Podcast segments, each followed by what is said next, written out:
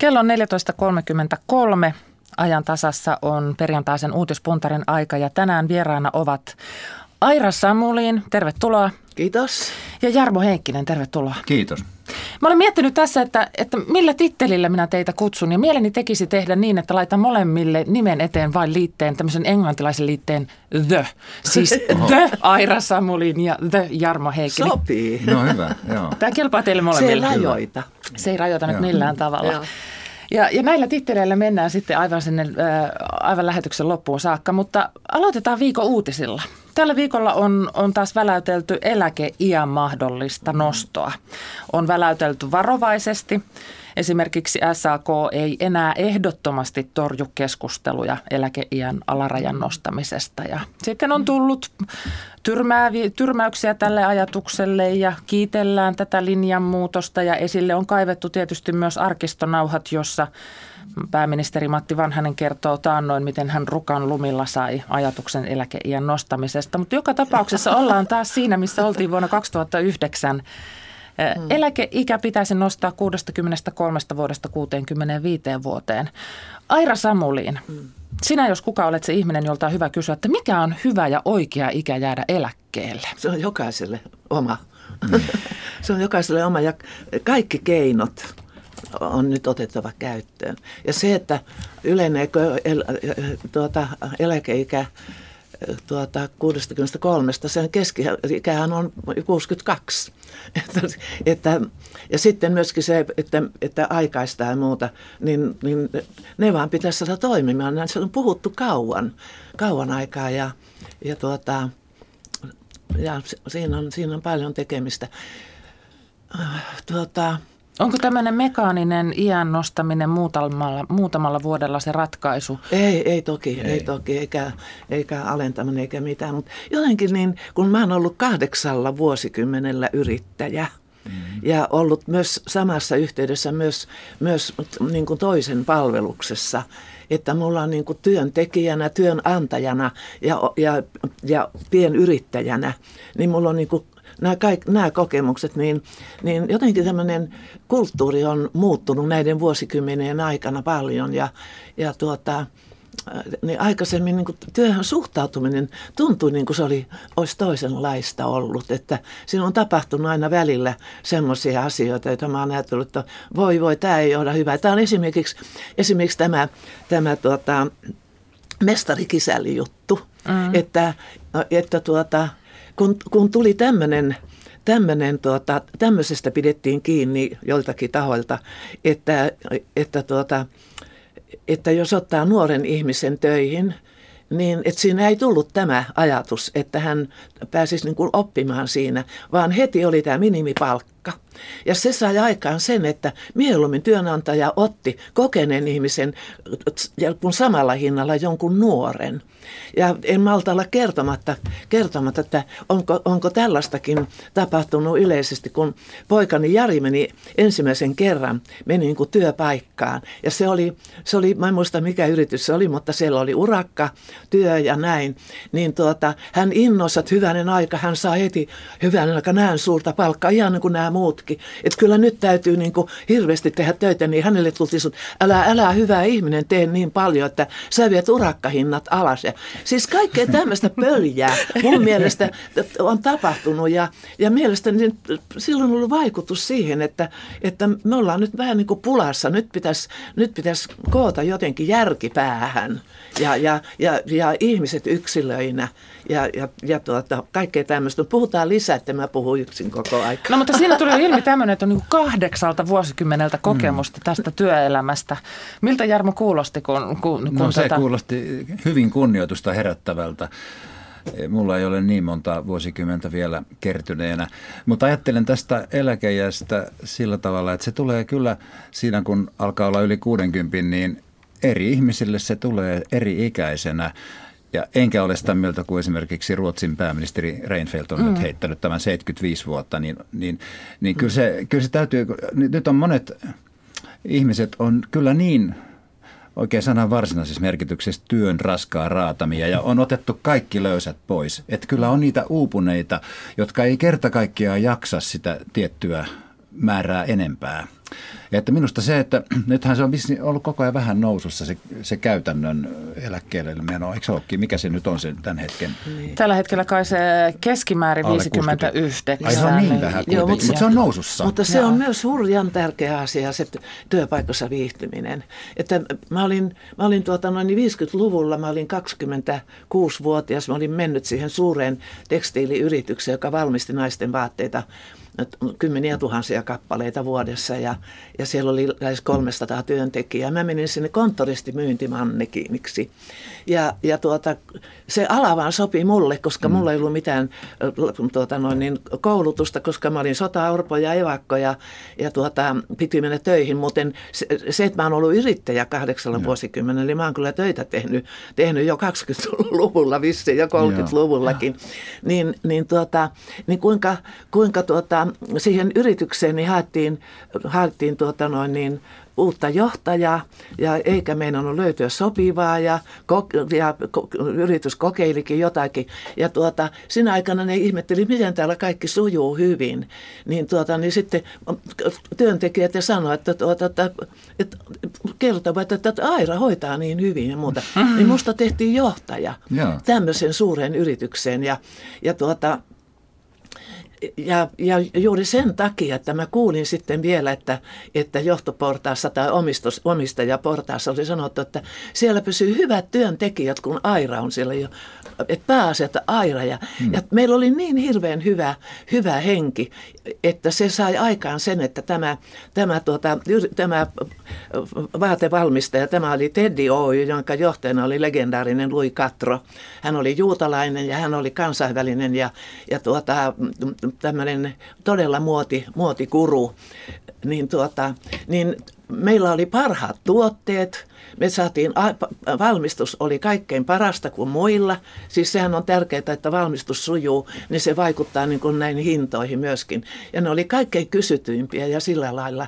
Ja, ja, tuota, ja, ja henkilökunta, meille pyrki aina aina tuota, no niin töihin, kun ne tiesi, että siellä on hyvä henki. No mä että tämä tästä... hyvä henki työpaikalla ja minkälainen se on tänä päivänä, mm. niin, niin siihen kiinnittäisi huomiota. Tartunpa tähän kiinni, kun tästä hyvästä hengestä niin kovasti puhutaan ja siitä, että, että se työelämän pidentäminen tapahtuu sillä tavalla, että se mekaaninen eläkeiän mm. muuttaminen ei ole se ratkaisu, vaan se, että se työ tuottaisi hyvää ja se tuottaisi mm. nautintoa. Niin mikä teille tuottaa työssä nautintoa? Kerro Jarmo, mistä no, sinä nautit? Mikä on monestakin asiasta. Mähän on saanut tehdä yllättävän niin kuin, kivoja töitä omasta mielestäni, että en ole saanut haaveillakaan nuorena. Mä kirjoitin joskus ammatinvalinnan kaavakkeeseen silloisen keskikoulun ylimmällä luokalla, että TV-ohjaaja. Mä en oikein tiennyt, mitä se tarkoittaa, mutta mä olin nähnyt semmoisen tittelin ja melkeinhän se toteutukin. Mm vaikka siinä oli sitten vielä lukio- ja hakuaikaa ja kaiken maailman semmoista etsimistä. Mutta siis tässä työssä, kun olen tehnyt dokumentteja ja, ja haastatteluja ja näin, niin se sellainen tietynlainen, mä sanoisin sellainen melkein ohjelman valmistumistilanne on se kaikkein paras. Siis se, kun tietää, että nyt tästä tulee jotakin ja sitten siitä saa vielä tehdä – se siis se sellainen, ja sit, joo, joku sellainen hetki se vaan on. Entäs sitten Aira? Mikä... Aika arkinen. Mm. Niin, mä ymmärrän miltä susta tuntuu. Mä olin Suomen filmiteollisuudessa 40-luvulla, mä olin skriptinä. Ja mä haaveilin, että musta tulisi ohjaaja. No musta tuli tavallaan, koska mähän olen järjestänyt siis niin kuin niin. Täm, tämmöisiä niin kuin ohjelmallisia muotinäytöksiä, viihteellisiä. Mä oon aina tullut sen viihteen mukaan tähän, koska mun on, mä en ole yksin huoltajana ja näin uskaltanut lähteä niin kuin, niin kuin semmoiseen vähän niin kuin epävarmaan ja taiteelliseen ja muuta. Aikanaan mun lapsuudessani sanottiin, että taide on vähän semmoista taivaalla rannan maalarina, että täytyy yksinhuoltajana ja mm. pienyrittäjänä täytyy olla realisti, mutta siinä rinnalla mulla on kulkenut koko aika tämä, tämä tanssi ja Aivan. tämä viihteen ja, ja tuota, tämän yritys tämmöisen niin kuin yhdistäminen ja siitä tuli mielettömän suuri paketti, että sillä oli ihan se oli muotinäytösten vallankumous, kun mulle tulee 10 000 ihmistä mm. katsomaan mm. yhtä muotinäytöstä Finlandia-talolle ja jäähalliin ja Jonoton Sokokselle saakka, niin, niin, niin, tuota, niin mä oon nähtävästi tuota, se, että on innostunut siitä, mitä tekee. Silloin kun mun, yhtä mulla on jo neljäs polvi, mutta silloin kun pojan poikani syntyi, niin, niin tuota, Jari kysyi multa, että mit, ei kun toimittaja kysyi, että mitä sä toivoisit sun, että sun lapsen lapsellesi ominaisuudeksi, niin minä töläytin siinä mitään ajattelematta, että innostumisen lahja. Mm, myöhemmin poikani Jari sanoi, että mitä meni tuommoista toivomaan. Muuten yksi vielä, kun tuli tämä neljäs polvi tässä kysymykseen, että, että tuota, kun nyt lap, jo lapsesta saakka mielestäni olisi tuota noin niin hyvä totuttaa, että työnteko on kivaa. Joo. Ja, ja, tuota, ja mulla, mä, nyt kun mulla on kaksipuolivuotias tuota, lapsen lapsen lapsi Sienna, niin, tuota, niin kun hän on mun kanssa, niin me tehdään yhdessä jotain työtä. Joo. Hyrsylän mutkassa niin kannetaan jotakin vaikka jos mä vien roskiksen, mä annan hänellekin roskiksen. Se on tärkeä. Ja, ja sitten näin, nyt kun heitetään näitä kukkapurkkeja, jotka näin, niin tuonne noin, niin hän kantaa siinä mukana. Ja kaikkea, siis työnteko, mä oon ainakin huomannut, lapsesta saakka joutu tekemään. Ja työnteko oli kivaa. Joo. Ei me saatu mitään leikkiä leikkiä. Ei me mitään leikkiä saatu. No tuntuuko se, se oli... leikiltä sitten se työnteko jollain no tavalla? No se mielekkäältä. Niin. Ei kaivannut muuta, se oli vaan kivaa. Ja mä luulen, että ihan siis, tämä Sienna oli alle kaksi vuotias, kun me lähdettiin yhdessä tekemään töitä, että, että se vaan pitää, sen voi aloittaa ihan milloin vaan. Otetaan kohta uutispuntarin toinen aihe käsiteltäväksi, mutta tähän väliin yksi liikennetiedote. Tielle 9 Jyväskylän rantaväylä, tarkemmin Ristomaan eritasoliittymä ja Pumperin eritasoliittymä. Sinne ensi tiedote liikenneonnettomuudesta. Liikenne saattaa ruuhkautua. Siis tie 9 Jyväskylä, rantaväylä, Ristomaan eritasoliittymä ja Pumperin eritasoliittymä. Sinne ensi tiedote liikenneonnettomuudesta. Liikenne saattaa ruuhkautua.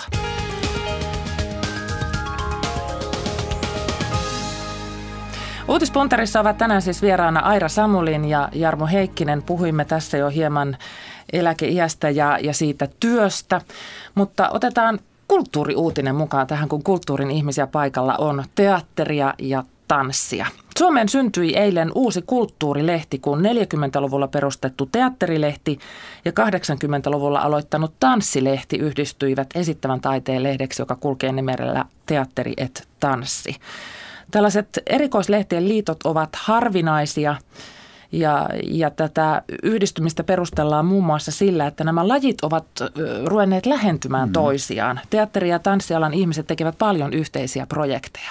Kuulostaako teidän korvissa äh, niin kuin lehtien liittymä loogiselta jatkolta sille, mitä on tapahtunut esimerkiksi lavalla? Jarmo. Aivan loogiselta ja varmasti kaksin on kaunihimpi tässä tapauksessa ja olen selannut tätä uutta lehteä, niin siinä jo uudet päätoimittajat tai uudet vanhat päätoimittajat mm. toteavat, että tämä oli luonnollinen synnytys. Että varmaan sillä kummallakin olisi ollut yksin hankalampaa. Teattereillähän on jo hurjat perinteet, kun se taisi olla, niin se on perustettu 40-luvulla. 40-luvulla, joo, joo, kyllä. Ja tanssilehti 80-luvulla, että, että kyllä se vaikuttaa, se oli oikein hyvä paketti, mitä mä katsoin. Et tyytyväinen olit Olin siihen, mitä ensimmäiseen numeroon. Miten tuttuja teille on nämä toisenne alat? Käytkö Aira teatterissa? Totta kai. Mä olen kaupungin teatterin säätiön edustajistossa ja, ja tuota, totta kai se on elämässä. Kyllä, kyllä mulle sanoi tuota, tuota Maria, Maria Korhonen sanoi mulle kerran, että teatteri on menettänyt minussa. niin, varmasti. Voisin kuvitella. Joo. Sähän olet hiljattain esiintynyt. No niin, no mä teen debyytin nyt joo. sitten viime syksynä joo. vihdoin kerkesin sen elämässä. Niitä Jemina Unelmien aikataulu, Jemina Sillanpään pään toteuttama ja ideoima, siis hieno. 29-vuotias nuori nainen niin halusi tehdä vannusaiheesta. Se oli niin, niin upea juttu ja Villen saunassa kansallisteatterissa tein debyytin 84-vuotiaana. Mutta, mutta tuota, todellakin niin, niin teatteriinhan on aina kuulunut tanssi. Operetit aikanaan ja, mm, ja, ja, ja, ja tuota, enemmän ja enemmän musikaalit on valtavan valtavan tuota, tämmöisiä. Sitten taas tanssiin on tullut show-tanssit, tämmöiset esittävät ja, ja tietysti valet ja kaikki. Totta kai niin, niin tuota, se on hienoa, kun vahvat asiat yhdistyy, niin siinä tulee enemmän voimaa. Ja ja, ja se, että siihen suuntaan on menty onneksi, että ettei olla niin omissa nurkissaan. Jopa tanssin eli alat olivat niin kuin, niin kuin olivat niin kuin, tämä on meidän ja toi ei ole mitään ja muuta sellaista. Että, tämä on, että mä oon ollut aina, silloin kun mä diskotansseja läksin vetämään 60-luvulla ja silloin, tuota, silloin mä muistan, mä sain hirveästi vastustusta, että nyt tässä tanssikulttuuri kärsii ja muuta.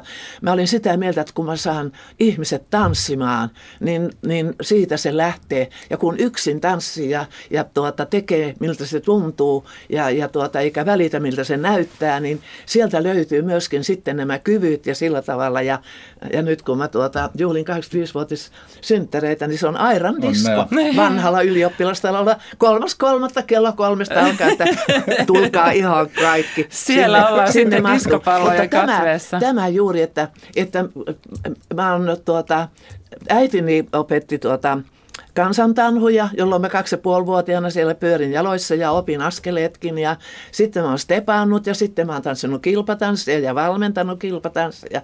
Ja sitten on diskotanssit ja nämä. Ja, ja mä halu, haluan, että ne yhdistyy kaikki. Ja sitten kun mä oon tämmöistä, ollut tämmöistä, ei mitään korkeakulttuuritanssia, vaan just sitä matalaa. Ja sitten mun paras ystäväni on Jorma Vuotinen. Mm-hmm. Ja sitten kun me on kohdattu näin, ja hän oli se, joka joka niin kuin tajus, mitä mä teen, niin siinähän se on koko tanssin mm. kaari.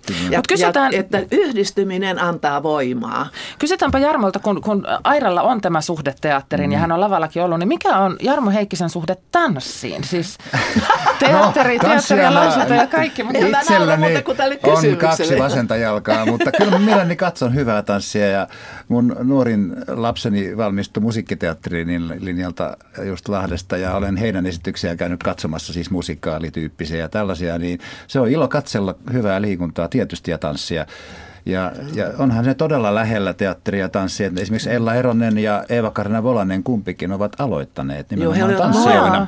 Molemmat aina muotinäytöksessä. Ella ah, Eronen, joo, joo. joo. Että Muten, kyllä mutta, tässä joo. nyt jonkunlainen suhde on. Joo. Kuule, ja. siis nyt mä sanon sulle ja kaikille kuulijoille, että ei saa koskaan sanoa, että ei osaa tanssia tai laulaa. en mä niin sanonut. No ei, mutta ei, ei pidä vähätellä. Jokainen on tanssiessaan kauniimpi ja jokainen oppii laulamaan. Et että tuota, Pirkko Lahti on kertonut, minusta on hyvä kertoa tässä, kun kuulijoita on niin paljon, että, että kymmenen pappia niin sanovat, että he voi vetää liturgiaa, he ei osaa laulaa. Ja heitä Joo, ruvettiin opettamaan. Kolme heistä laulaa kuorossa ja kaikki kymmenen pystyvät viemään liturgiat hienosti läpi. Ja sama on tanssin kanssa. Koskaan ei voi tanssia väärin Joo. ja tanssiessa on jokainen kaunis. Niin ja raakkuu se variskin Mutta äänellä, mä voin myös ajatella niin, että mä rupean säistäjäksi, kun mä harrastan nykyisin kaksirivisen soittoa. Mulla on hyvä opettaja Pekka Pentikäinen, joka, joka siis niin kuin itsekin säistää hyvin paljon. Niin, niin mä ajattelin, että mä joskus, ehkä kymmenen vuoden kuluttua, pystyn säästämään polkkaa ja jenkkaa ja valssia. Niin mä sittenkin luulen, että mä pysyn henkilökohtaisesti sillä puolen ja nautin vain noin katsojana. Mutta tämä on siis uusi aluevaltaus. Joo, joo. Mä oon sitä mieltä, että eikö se ole aina niin, että joka päivä pitää oppia jotain uutta? Kyllä on, tai on hyvä oppia hmm. uutta. Ei mikä pakko ole mitään tehdä, mutta, mutta hyvä on, jos oivaltaa ja innostuu ja, Aivan. ja, ja tuota, saa siitä hengen ravintoa ja hyvää mieltä ja unohtaa arjen ja surut ja murheet ja näin. Niin se, se kaikki tämä auttaa työelämässä. Kaikki no, auttaa pitkässä työajassa. Ja. Palasimme sinne, mistä aloitimmekin, mutta otetaan vielä ihan, ihan pieni uutinen tänne loppuun. Mä huitelen käsillänikin, muuten kuulijat tietää. Ranuan jääkarhu on poika. Sen kuulimme tällä viikolla. Tämä on nyt tutkittu Aha. ja nyt sitten tälle poikakarhulle etsitään nimeä aika, aika monella eri taholla.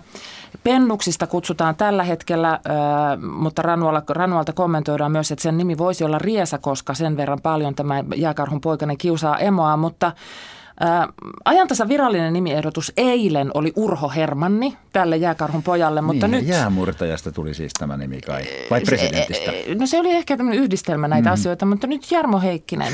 Nimiehdotus jääkarhun poikaselle. No munhan se pitäisi nyt keksiä, kun avarissa luonnoissa niin usein olen saanut selostaa näistä jääkarhun poikasista. Ja mikä se nyt sitten olisi? Mä keksin nopeasti Ylermi. Ylermi. Entä Saira Samuli? Mikä olisi jääkarhun poikaselle? Se olisi Viktor, mun isän mukaan.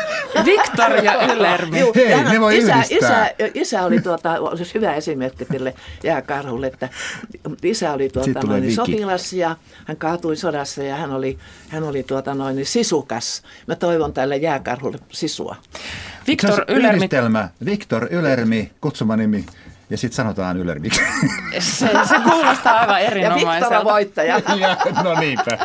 Kiitoksia Aira Samulin, kiitos Jarmo Heikkinen.